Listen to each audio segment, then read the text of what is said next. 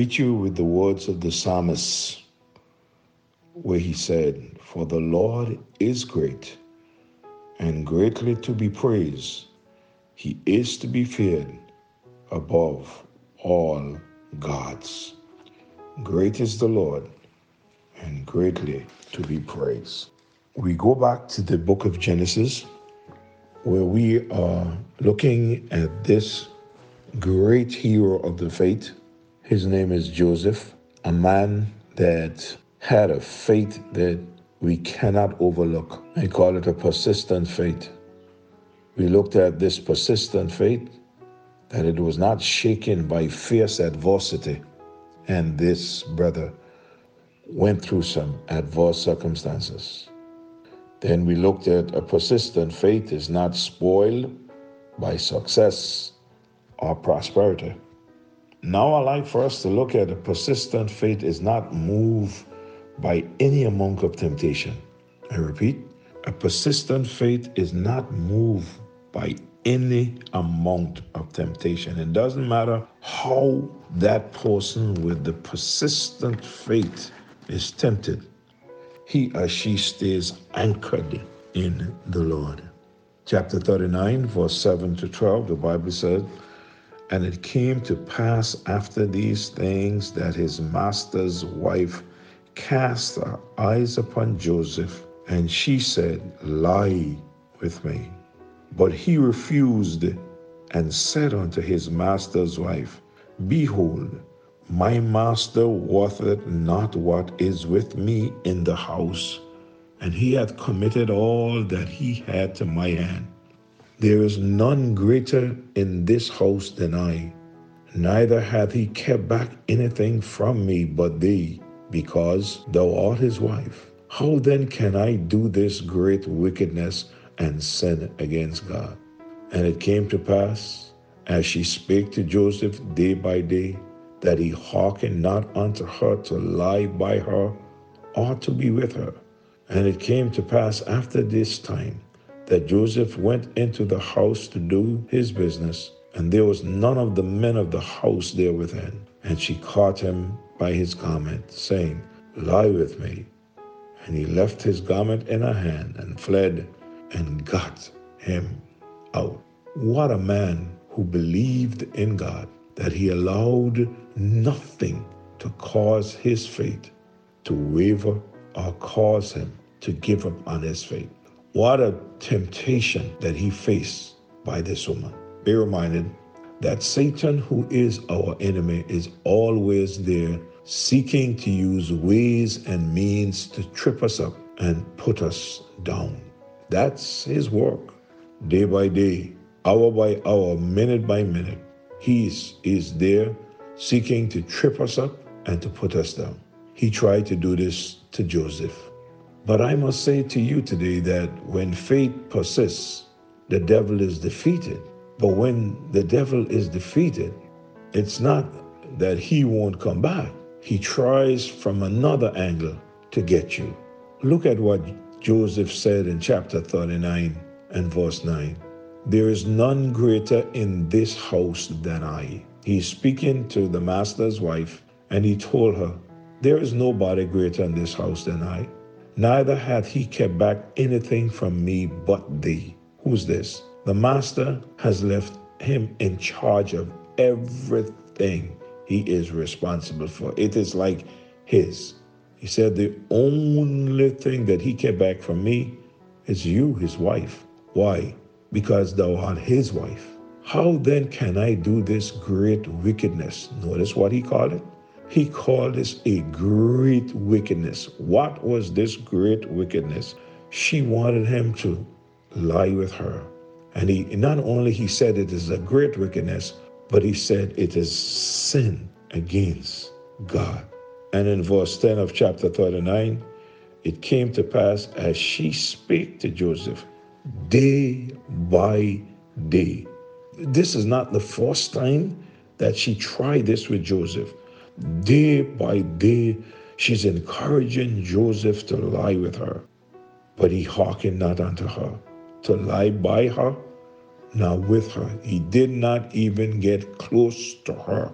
No, He did not allow this temptation to rock his faith. But may I say to you, don't you think for one moment that when the devil comes at you and fail, means that he is true with you. No, he will try something else. I've always tried to encourage folks to know their weakness because that's the area that Satan comes to test you and me all the time in our weak area. He knows our weak areas. And if he fails in this area, he will come back and try something else. Be reminded that he is our enemy and he is strong and very subtle. Let me say it again. He is our enemy. He is strong and he's very subtle. Therefore, we must be prepared for his attacks. Our protection is to put on the whole armor of God. Paul wrote to the Ephesian believers in Ephesians chapter 6 and reading from verse 10 down to verse number 17, he said, Finally, my brethren, be strong in the Lord and in the power of his might. Now, this doesn't mean that you can go to a gym and exercise and be strong. No, he said, Be strong in the Lord and in the power of his might. Put on the whole armor of God. Why? That ye may be able to stand against the wiles of the devil. For we wrestle not against flesh and blood. It may seem as if we're wrestling against flesh and blood, but our fight, our battle is not against flesh and blood, but it is against principalities our battles are against powers, against the rulers of the darkness of this world, against spiritual wickedness in high places.